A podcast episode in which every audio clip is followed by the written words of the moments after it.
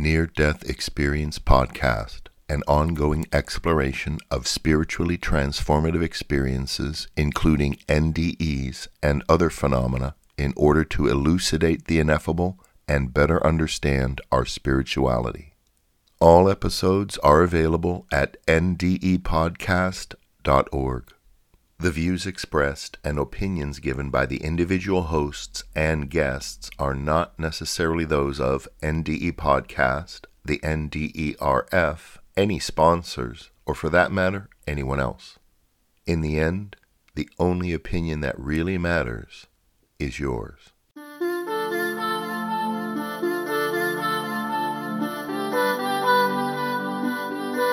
Near Death Experience Podcast, item number 301, July 2nd, 2020.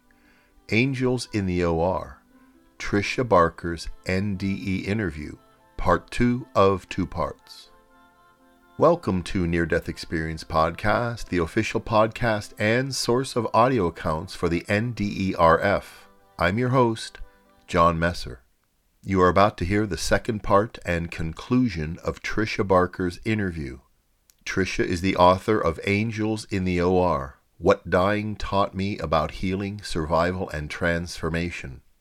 If you have somehow stumbled onto this item without yet listening to the first part of her interview in item number 300, you should listen to that before you hear this conclusion. Links to all the items mentioned in the interview, as well as Tricia's contact information, are in the show notes of both episodes. Be sure to check out her website, triciabarkernde.com, where you can sign up for the third annual online near death experience summit. It's free this year, and you got to love that. And now, the conclusion of Tricia Barker's near death experience interview. You also interview people on your YouTube channel, and I'll put links in the show notes, folks. Uh, in your interview of Jim Bruton, you mentioned that your soul knew months before you were going to die that you were going to die. You you saw your tombstone. Tell us about that. Yeah, so I left that out of the book because uh, it it's it gets a little complicated. That basically, you know, if you want to tell a good story, you do have to cut some things out because it it, it can be confusing. But yeah, the there was a moment actually I'll, I'll just be candid and describe the moment fully but i was in a comedy club and we had smoked pot before going to see a particular comedian and i remember watching the show and at some point i had an out of body experience but i didn't even know it was an out of body experience. I was just lifted up out of my soul for a moment and i heard this loud booming voice say you are going to die and then i was back in my body and i thought i'd had some kind of psychotic break or i thought oh my god these drugs are terrible i'm having some kind of panic attack i didn't even know what was going on but it it scared me and i thought oh okay i better eh, you know if this is a possibility then i need to get in better shape and i need to get my life together and so that's really why i started running that uh, for the, practicing for that race is I wanted to be healthier, stronger, you know, not smoke pot and not go out as much and really just focus on on health because I thought, dear God, what if I die? And then the the night before the accident, it was this as if these horrific dreams, I was out of time already. So I would hear my mother and father's soul kind of screaming at me in the dream and my dad was like watch out Tricia no no no no no. If, if, and i would wake up in a panic and a sweat and i'd hear my mom going i can't believe this has happened this is horrible and it it terrified me and then also i just didn't get that much sleep before i got in my car so i thought well was this near death experience destined? You know did i have those dreams in that moment for a particular reason, or is reality so tenuous that maybe if I would have chosen to not get healthy and run this race, and if I would have kept um, up the lifestyle I was living, maybe I would have just died. And you know, maybe would, there would have been a tombstone for me instead of a near-death experience, and that you know maybe there are these alternate realities for us. You've had other STEs. Um, one comes to mind the ceiling fan. Tell us about some other things that you've experienced since your NDE. Yeah, the one that I should probably talk about more because it's such a little brief moment in the book is the and this isn't really an STE, but this is just the healing presence of Jesus that I felt in a cathedral. And it it changed so much about my life. So, you know, flash forward many years later, I'm I'm in this um, in great pain because of uh, the fusion of my back, and my neck is beginning to hurt and has pretty bad arthritis. And I'm in my late 30s, and I'm thinking, I can't continue much longer with this level of pain. Like we're talking, you know, nine or 10 every day, just like a rattlesnake biting into my neck. And so out of out of curiosity and just a whim, I went to a healing cathedral and I stopped to pray. And when I was in prayer, I felt Jesus.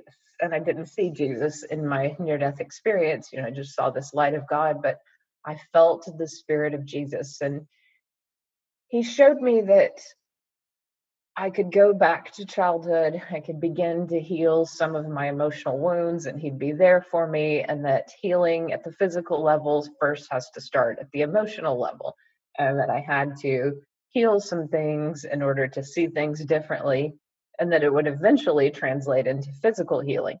So that that moment was really profound, and it led to greater meditations and more out of body experiences during meditation where sometimes I would be taken in meditation just to this healing cave or this healing cathedral or uh, I don't even know it was just like this room and I would feel healing energy. So like during a meditation it was as if my soul was simply taken somewhere and given the healing that it needed and that's why I tell people to continue with meditation because if you want one of these near death experiences or you want it a spiritually transformative experience or you want something amazing, then go in search of it and go in search of it at healing cathedrals, at spiritual events, at different places that are sacred, and definitely just in the sacredness of a meditation because you never know when when one of those moments is going to occur but the more opportunities perhaps you give yourself for those types of moments, the more likely it is that they'll happen. Much more highly recommended than having a head on collision, yes. Oh yeah, yeah, just meditate. yeah. we often joke in near death experiencers that we must have been pretty darn stubborn. so let's talk more about your rapid recovery because you did heal pretty quickly, even though you had chronic pain you tried a lot of different therapies, even long after you had healed, uh, well into your teaching years. One of which is Reiki, which, as I understand it, is a channeling of energy. Can you tell us what you know about that and similar, different from what the angels were channeling with their energy? Yeah, that's a great question. I think many near death experiencers are kind of natural energy workers that we understand. Certainly, I saw the energy from the angels that was sent through the surgeons and i had this awareness that i could send energy i could send loving energy healing energy to people and so i sought out to different people who were reiki workers and they found me and i had friends who did it and after trying moments in life or just you know the stress that builds up in life i think that kind of work can bring about a subtle shift that can lead to greater healing. I mean, I certainly believe in healing at all levels, you know, whether that's eating clean, whether that's psychology, but I just don't leave out the spiritual component and energy work because I think that speeds up uh, maybe a focus on you know good eating habits or going to the therapist like if you go see a therapist and you also get energy work, then maybe you make breakthroughs quicker. You know, I, I just think it can happen that way. I absolutely agree. Uh, if we're looking at us as a body, mind, a spirit, as you develop one, it tends to push you more into developing the others. If you're going to start exercising and going to the gym, eventually you start thinking, I should eat better. And that can bring you around to a more spiritual level, or the way you did it, where it was a more of a spiritual oh my gosh, I'm going to die. I better clean up my act here. but I think they feed off of each other, absolutely.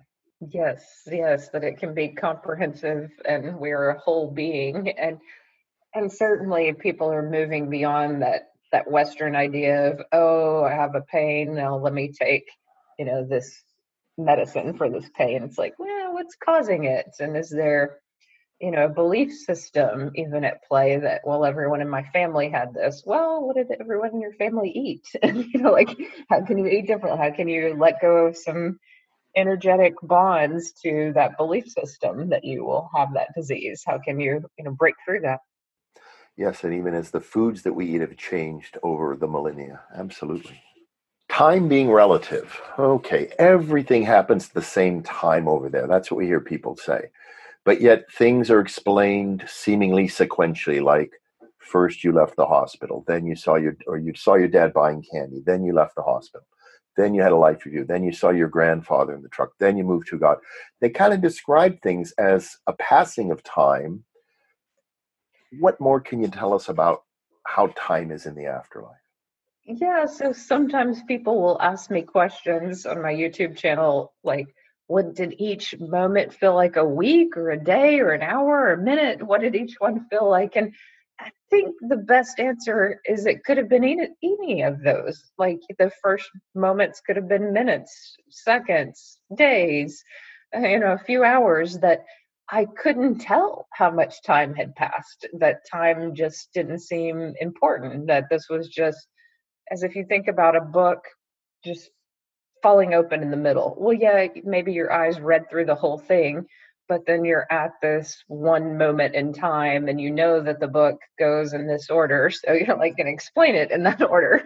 but it does, it does kind of just happen, just unfold in this way. And I think what really fascinated me is how quickly the spirit can move, that it can go through walls really quickly, or that it can will itself to be out in the stars or in this other location, other near death experiencers have talked about how they thought about someone on the other side of the world and then they were just there. So during medium readings, uh, people often ask, Well, are, are my ancestors always watching me? like, no, but whenever you know you want them or they feel like you're in pain or you need them, then maybe their soul feels that and they're there right for you immediately, that it doesn't take any passage of time for them to get there but yeah, they're not going to invade your privacy you know just stand there looking at you.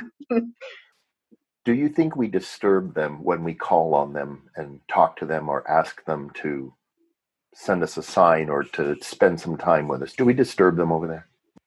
People that I've heard talk about this have differing questions. And what I can tell you with my own relationship with my father over there, it's changed over the years and there is a I wouldn't say an annoyance, but kind of a, okay, I understand you need me in this moment, but can you please just have some faith in yourself and know that you're going to be okay and that you're making good decisions? So there does seem to be this, oh, they want us to be self sufficient and have maybe more of a connection to God than necessarily having to hear from them all the time, although I think their their soul is this connection that we understand and of course we have our psychology and our own and our emotions and we miss them and, and there's a i have great compassion for people who want to connect with their ancestors over there because i i understand it because of my own need but but i think it is important at some point after some confirmations to just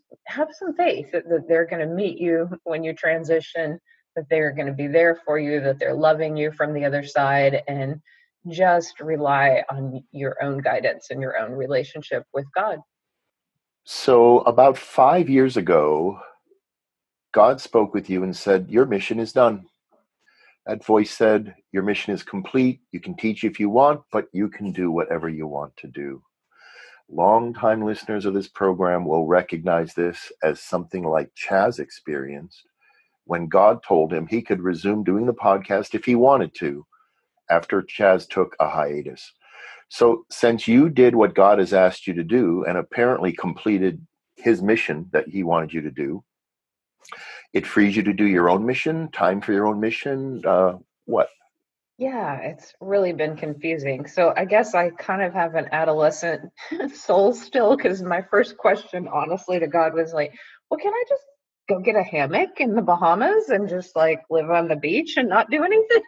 and, you know, because I, I was kind of like, what do I want to do at this point? I don't know.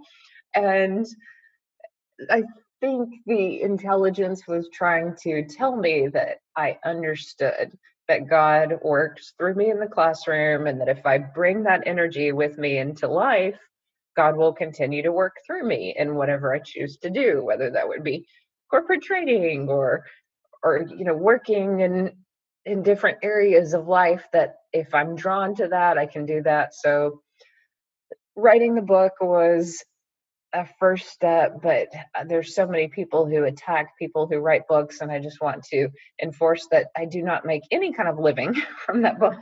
you know, that's really just an, an act of love, and it's been a lot of fun to have it out there. But but the I still continue to make a living teaching because you know you have degrees and experience, and it's just you know what you do. I still feel guided in the classroom, but I'm open to an evolving, changing world. And now we're actually living in a world that's so unusual that I am still in the process of evolving. And I think, well, would I want to go work on a farm and be outdoors and pick vegetables and you know live close to the earth and lead meditation groups and live the, live this kind of humble life. Would i like to travel and teach meditation classes at corporations and small groups? And you know i'm honestly trying to figure this out. Would i like to um, you know work in the media in some way? Would i like to i, I don't really honestly know but i just know that um, yeah i'm kind of freed up and it's a weird feeling like at first i was annoyed that I had this mission to teach and that that would be my life. Then I accepted it. Then I loved it. And then it, it's gone. And I think many people struggle in that same way. Like, what's my life purpose? I can only just keep going and figure it out as I go. And you're free to do things like talk to me on this podcast. yeah, which is a ton of fun. I mean, meeting all these people, it's just been amazing full and fair disclosure, Tricia I, I, am conducting this interview from my hammock in the Bahamas. Lucky you. yeah, I wish. I wish. So God works through us. Our trials and tribulations here in this life, no matter how trite they seem to us, they're important to the growth of our souls and for others as well. The divinity within us our light can help light the light of others. We have angels, archangels, guides, and even our ancestors help us achieve God's plan. The bottom line, though, is love ourselves, yes, love others to the glory of God. Yes. And even though we don't see the angels, they're always around us. Yes, they are. And I'm certain of that. And we can call on them more often and feel their energy, feel their protection. They can be kind of playful in the way that they communicate. Uh, they can, I call on them when I need healing. That's one of my favorite ways to call on them. So if I do a meditation and I have a particular emotional issue or physical pain, I just ask that that be shifted in the meditation. And often I can feel their energy working on those areas. So maybe better off to call on our angels, archangels, and spirit guides than to bother our ancestors with such things. yeah, yeah. And ancestors are, are pretty good with uh, helping us with major life decisions. I think many times I've I've seen people do this and almost the way you would call a parent or you would call someone that you cared about or needed help from in that moment. Do you think our decisions affect their lives too? Oh, what a great question. Sometimes you'll hear people talk about, um, you know, not just evolution of our DNA, but evolution of our spiritual DNA, DNA and how that's also touching others. What a fascinating question. What I think and what I feel is that perhaps they stay connected to us through love. And so if we're suffering, they are aware of that. And if we are creating more joy in our lives, then maybe they feel some of that freedom and joy that we've created in our lives. And so there's a um, maybe even some of the ancestors make a pact to hang around more when people are struggling. And that must affect them on some level. So, a focus on helping others, helping ourselves, helping others while we're here, and that takes practice. So, this is a part of each of our soul's journeys, both mortal and in our eternal lives. What advice do you have for those who are looking for their cause, haven't had that NDE with God? They're looking for their cause, much like you are now that your mission is done. They're struggling to make it work as they find their cause or as they work at it what recommendations do you have? I think that beyond the near death experience, my soul had a particular mission. And I think everyone's soul does. And it takes some time to get to that place and figure out what it is. But but part of what I feel like my soul wanted to do is to communicate, to express, to write, to, to create art, to, to create beauty that you know, expression was just an important, vital part of my near death, I mean, of my life and my soul. And the near death experience is just part of that expression that there's more that I want to express and talk about. And and everyone, if they really get kind of central with themselves, they realize like, what do you like to do? like, what do you do often? And when you start looking at that, that's a beginning point. But then some people are so afraid to even take the first steps into what they love.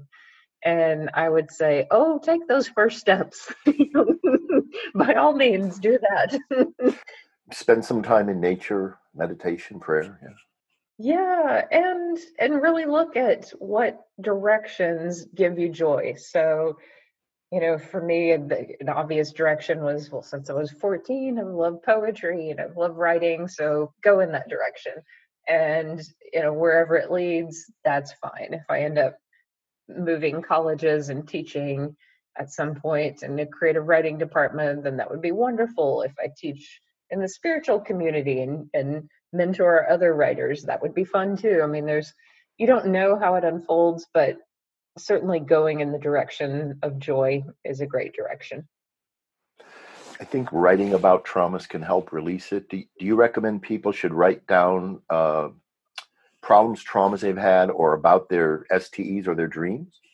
Oh, definitely, definitely. And not everyone has to share them publicly, but there's there's something powerfully profound about just writing it down. So keep a journal.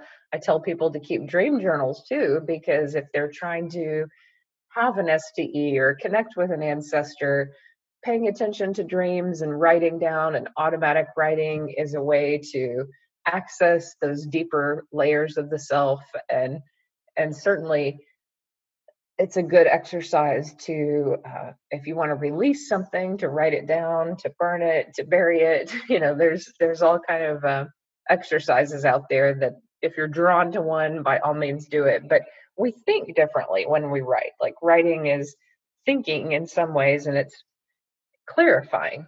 There are i think a lot of people who will write something and they'll shock themselves and they'll know something ahead of time or they'll they'll just have greater clarity once they put it on paper. Yeah, I think so too. I think when you think things, you understand them from a certain perspective, but when you think about them enough to construct sentences, change a word here or there to make it more concise, that it hits you differently, just like it can affect people who read it. Oh, yeah, definitely. And and then years later, you go back and realize, oh, okay, this is where I was at that moment. And, you know, that was actually some deep, good thinking I was doing at that time. And, and there's, uh, there's just a lot of importance to writing that down. And then, you know, whether you share it with a group or a small group or publish or don't publish, it doesn't matter. It's just an important act. Your life with your uh, abuse reminded me a lot of Corinne Zalot, who I interviewed back a few episodes ago.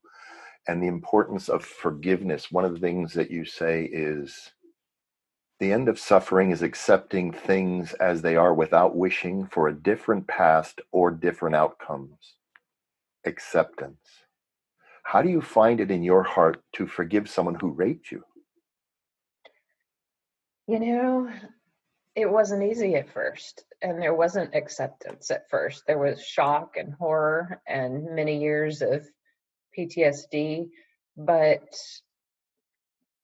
I think what began to heal me, and God must have known this, is when I saw an eighth grade boy who had been raped as a young kid and going through his own PTSD. And I had some information to help him. And when I saw a young girl who'd been raped, 14, and, you know, was dealing with a possible unwanted pregnancy around that rape. And, you know, there were countless other situations where kids were assaulted or uh, raped. And when I saw what they were going through, I thought, okay, my own healing and my own release of this is vital because it's not about me anymore. It's about what can I do to show them the, how I've healed and gotten through this. So, you know, if I didn't go to the rape crisis center, and I didn't at first, and go through those steps of letting it go and talking with others, then I couldn't recommend that to other people. So I had to do these things in order to address my own healing and then remind students of what they could do. And then I also reminded them that, hey, great pain brings about great empathy. So now I'm I'm connected to everyone who's experienced that, and they are too and just reminding those kids that they could help other people. They could maybe protect other people. They could enlighten other people um, about this issue.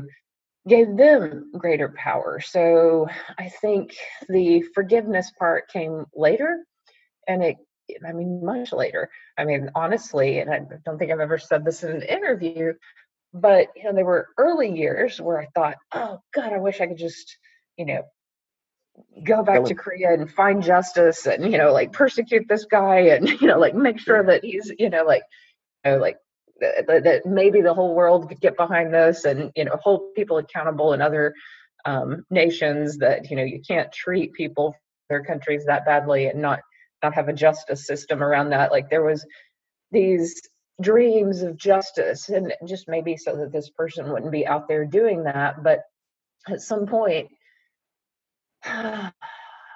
you can't hang on to that because that's just not how it's playing out. You know, how it's playing out is I'm meant to talk about this and educate other people and make people think. And that push, if we push the world further along into a greater evolution, then that's sometimes what we're just doing. That, you know, my experience is one experience in a sea of other experiences. How can we make this a kinder world for all people?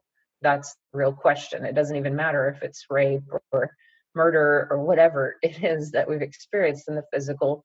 How can we evolve? Quite poignant in the era of Me Too and Black Lives Matter since your rape. Yeah, yeah. That basically, I think we all need a whole lot more empathy for the experiences of others. And I, I believe teaching literature and teaching English gives people some greater empathy because you walk in the footsteps of, of people who have written and, and writers and poets are often deep thinkers and and many of them like Walt Whitman were abolitionists and and cared so much about other people and it's it's beautiful to see. Yeah, it's pretty amazing. Ah, so I love talking with people like you. You've spoken with your dad in dreams he reassured you that what he's experiencing over there is based so much in just pure love. Your book is so beautifully written, and the way you characterize others is really an enjoyable experience to to read. So the way you speak of your dad's humor really touched me because uh, my dad uh, had a humorous soul as well. So your dad died of cancer? Yes, brain cancer. And you were there for him you speak of how watching someone struggle desperately to live in a body that's failing them can be a horrifying experience. Those of us who've had similar situations watching our loved ones demise that way can certainly relate. But you talk of how no one could have died with more grace. And uh, I think I'll quote you here.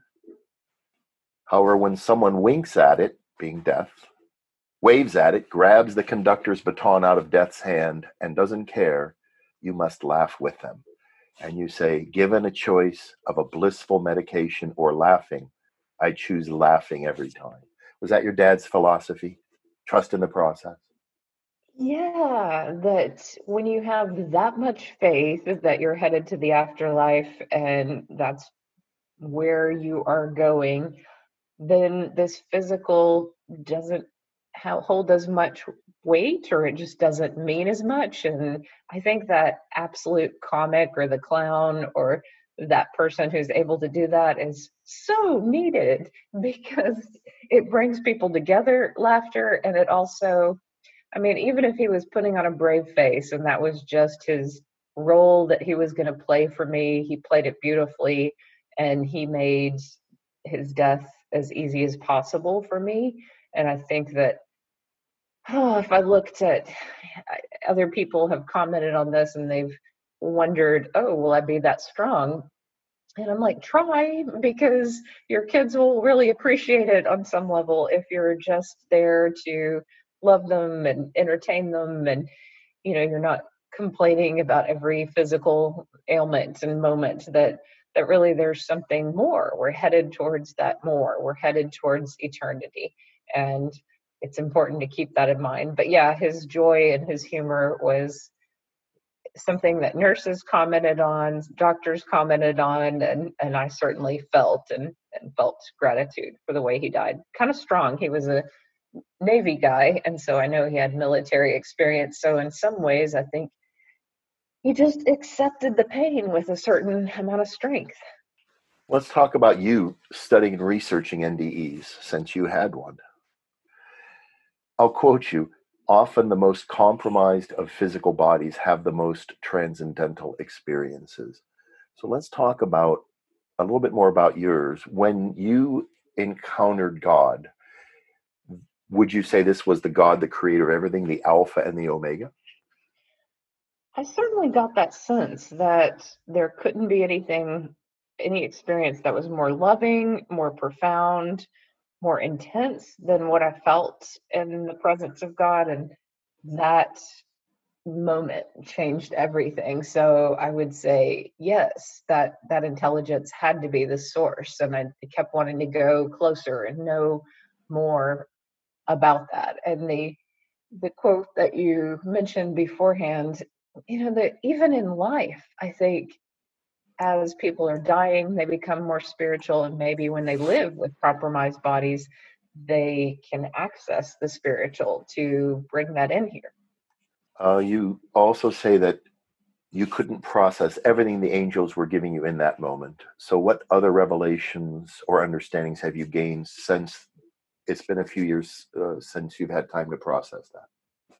Yeah, so really, after my near death experience, I was just kind of in shock and glee like a child and and there was so much of it that I didn't unpack fully and it it took years. I mean it, it happened in 94. I started writing the book in 2016 or so. It was published in 2019 and from 94 to 2008 you know the first interview I, I gave with biochannel there was a lot of unpacking you know there was several moments where I felt angels working through me in the classroom. I learned to slow down and and accept that. I learned to connect with my angels in meditation long before I wrote about it. But you know, the the moments were how do I, I phrase this? Like right after the near death experience, they were magical and large, and I didn't understand how they came to me or why they came to me. It was like I was just living in this shocked place of, oh, wow, I just connected with a, a spirit, or oh, wow, I just had a really profound experience. And then as time has gone on, I just understand it more than just kind of living in the now, if that makes sense. I want to talk to you about a topic that's very important to listeners who've written into me, and that's about evil. Let's talk about those who feel STEs are of the devil. Your mother was excited to hear about your NDE after she heard of that verifiable evidence, your, your stepfather buying the candy bar when you returned. But then her feelings about it soured after talking to her minister, who told her that NDEs are of the devil. People write me, Tricia, and ask me if I think that these NDEs could be of the devil, eh, since the devil can disguise himself as light. What can you tell us about how NDEs are maybe or not possibly an evil trick played on us by Satan? Yeah, I just laughed when my mom told me that. And I I really clearly I could feel the energy. She handed me a particular pamphlet where this minister had written up why he thought near death experiences that didn't feature Jesus were of the devil and I could literally feel his fear. And I knew that there was only love or fear and that darkness that I saw over there was fear.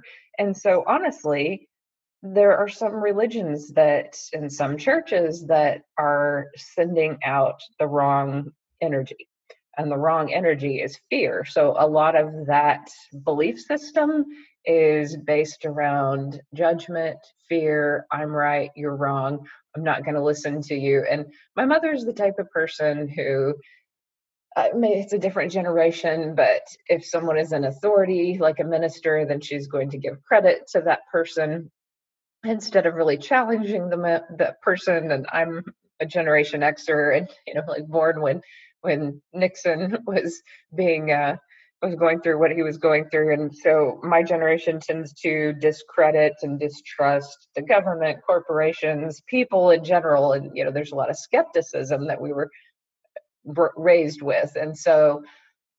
I was convinced that I had touched a love that changed my life forever. And my argument to my mother was, well, just look, am I different? Do when's the last time you heard me talk about God or joy or be excited about anything in my life? Obviously, that near death experience changed me dramatically and put me in touch with a spirit world. And you may not agree with everything that I believe or think, but surely you can see the light in me. You can see that I touched something beautiful and that's not a trick. Well, this particular minister believed that there were near death experiencers who killed themselves or got divorces or um, went through various things that just couldn't be of God. And one of the things he cited was this woman divorced her Baptist preacher of a husband. And I just started laughing and I said, Well, mom, maybe she was just more enlightened at that point and she just couldn't connect with his religion. it was uh, maybe he was really judgmental and angry and then she was just full of love. Like to me i think it's quite common that people who are older and have a near death experience end up divorced because you marry one person and then they come out of this experience and they're just so different. And maybe they were more codependent or the relationship was just based on a lot of physical things that just don't make sense to a highly spiritual person afterwards. And so I would say people fall into that trap of thinking this is a lie or the devil because they don't understand energy. They they don't know that our soul recognizes love. Like I my soul recognized God. I there's no way that I could have confused a trick or the devil with that absolute love of God. It was the best thing that ever occurred. And then was God right? Should I have been a teacher? Absolutely right. I mean, I could die right now and I would die happy knowing that I taught all these students and I did God's work. I absolutely agree. And the way that I answer those questions to the people who write in, uh, I'm not a biblical scholar. But in the Bible, when Jesus was accused of working on behalf of Satan because he was driving out spirits, Jesus said, How can Satan drive out Satan? If a kingdom is divided against itself, that kingdom cannot stand. If a house is divided against itself, that house cannot stand. And if Satan opposes himself and is divided, then he cannot stand. His end is come. So many of these STEs are promoting love of self, love of others, love of God. I know they can't be of Satan. Uh, in fact, two of the commandments Moses brought down from Mount Ararat uh, were just that. And when Jesus was asked, What's the greatest commandment? he replied, Love the Lord your God with all your heart and all your soul and all your mind. That's the first and greatest commandment. And the second was like it love your neighbor as yourself. This is exactly what so many people who've had STEs come back with. Uh, and we know that all things work for good for those who love and serve uh, the Lord. Another Bible quote. You yourself have said, you're in the flow of God when you're giving love in this world. So, folks, I don't think it's Satan. Uh, Tricia, think it could be Satan. No, no, and your your examples were perfect. That all of the earthly problems, the answer can be found in God. So whatever whatever society is going through, and I have a uh, you know, there's so many different quotes about this, but you know, whatever it's this country is going through, other countries are going through, whether it's individual, whether it's at this large scale, turning your eyes to God and loving God is going to bring in the best possible solution. And so, everyone who's turning to God, bringing in that God energy, you know, great hearts and this great connection to God can transform this world. And, and we need to remember that. And that that commandment is exactly true. And I think most near death experiencers come out of their experience, or you know, people who've had STEs as well.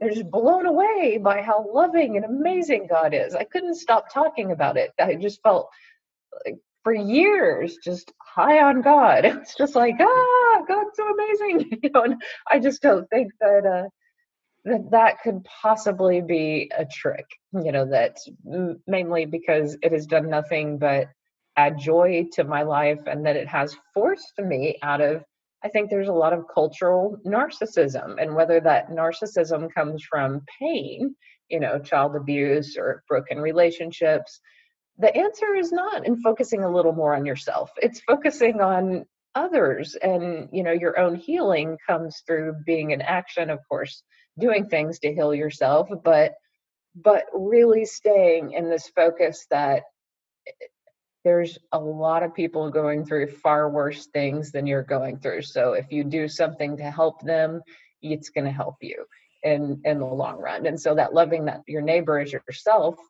the answer to your healing is in doing that. you know, it's, it's those two things, looking to God and and basically my near death experience showed me that like God's amazing and now go out and work and help others.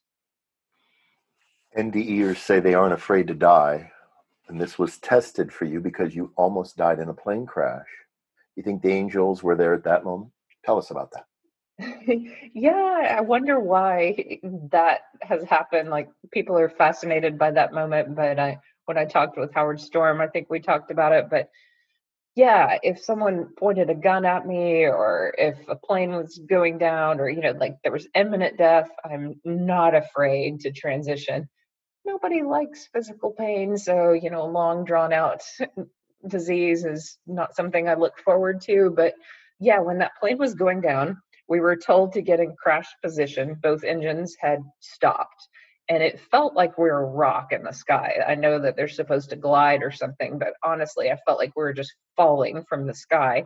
And we we're in crash position. And the man next to me were he grabbed my hand and I said, Pray with me. And so we started praying. And I said, look, when we hit the ground, our souls are probably going to leave before we even feel all of the impact and just go to God, go to that light, just go to God. Know that you're okay, know that you're loved, know that all will be fine. And he was screaming and crying because he had kids and he's like, I don't want to die, I don't want to leave. And I said, if this is meant to be, it's meant to be. And I didn't think it was going to be this soon, but hey, here we are, and we're falling from the sky. So just keep thinking about God and and pray right now that uh, you know God is with us.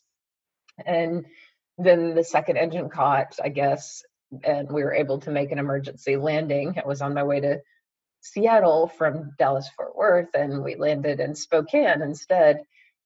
And I just remember feeling so at peace. Like other people were freaking out. The pilot came out and he threw his hat down and he got on the speaker and he said, Just so you know, that was bad and I'm never going to fly again. I thought, oh my God, I guess that was bad. Don't know exactly what happened, but he quit that day, the, uh, the pilot. And then I just jumped on another plane to Seattle. I wasn't afraid. Tricia, what do you hunger to know about the afterlife? Oh, yeah, I guess after doing these past life regressions, I guess I want to know what's possible for those of us who maybe don't want to come back. Do we get to work as guides? Do we get to work as angels? Can we not do this again? you know, there's a, a lot of near death experiencers who, there's some part of us, I think we feel a little tired. And maybe after you know it's eternity so maybe we feel like we had a thousand years of rest maybe we're recharged and we're ready to try this again but what is it that's possible? You know i keep getting this message from the other side that there's so much more that we can do here like spiritually and so what is humanity not awakening to? What are you know we supposedly only use a small portion of our brains what are we not accessing? What miracles can perhaps we perform here on earth? I think if if it's possible to stimulate some of that in humanity or to come back and, and really do that then perhaps many of us might want to return. But i think what i'm most curious about is what can i continue to do over there without having to incarnate again? The options are there you know to do other things other than incarnate and I think it's Nancy Rynes who I interviewed who talked about she wanted to differentiate and say that she was not necessarily an angel in another life, but she was a guide and she was there for people who were transitioning and maybe didn't have someone to meet them. So, you know, I don't know why those cases would exist, but um, but but yeah, perhaps we can be guides for people. You created and you organized the annual online near death experience summit, the third rendition of which will be held uh, this year, 2020, on August 1st and August 2nd. Give us some dates, details, times. Tell us about it.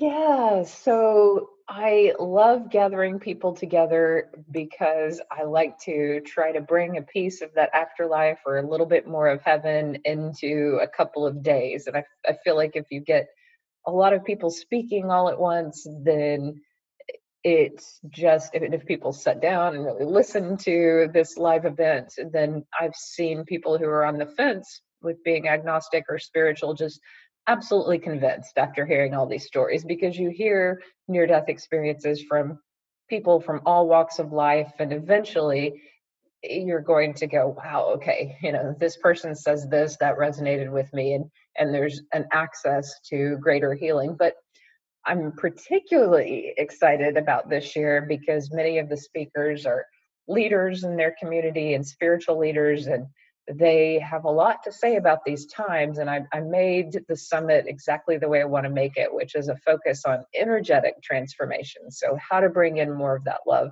how to connect with your angels and then really how to apply that to your own life. I mean, if there's anything that I want, it's I want other people to feel that love of God as an energy. I really want to bring that into this world. And so I'm doing my best with this summit and it's free this year because of everything that we've been through. So if you are in a compatible time zone, I'm in central time and it's from noon till 6 on August 1st and 2nd, then catch as many of the speakers as you would like. And if you can't catch it all, then after it's over, then I will upload the videos, and that is for purchase. But uh, it has been just such a joy interviewing many of these people, and I want to deepen the conversations with them about making this energy applicable to people's lives kind of your hand at bringing Universe School to us on Earth?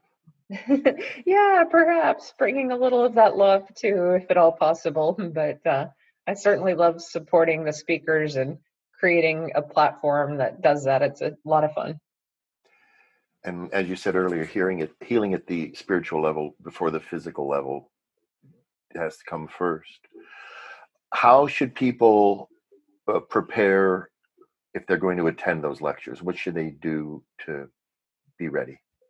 Oh, yeah. So you can go to my website and find information about it. Uh, Tricia, T R I C I A, Barker, B A R K E R, N D E dot com. Uh, I post about it if you follow me on Facebook. But yeah, if you want to watch some of my interviews with the speakers ahead of time on YouTube, those are out there. And uh, certainly, if you follow me on social media and send some questions ahead of time, that's that's always a lot of fun too because I want people's questions and that's part of how it all works together is you know if if someone has a particular question for a particular speaker then I'd love to mark that down.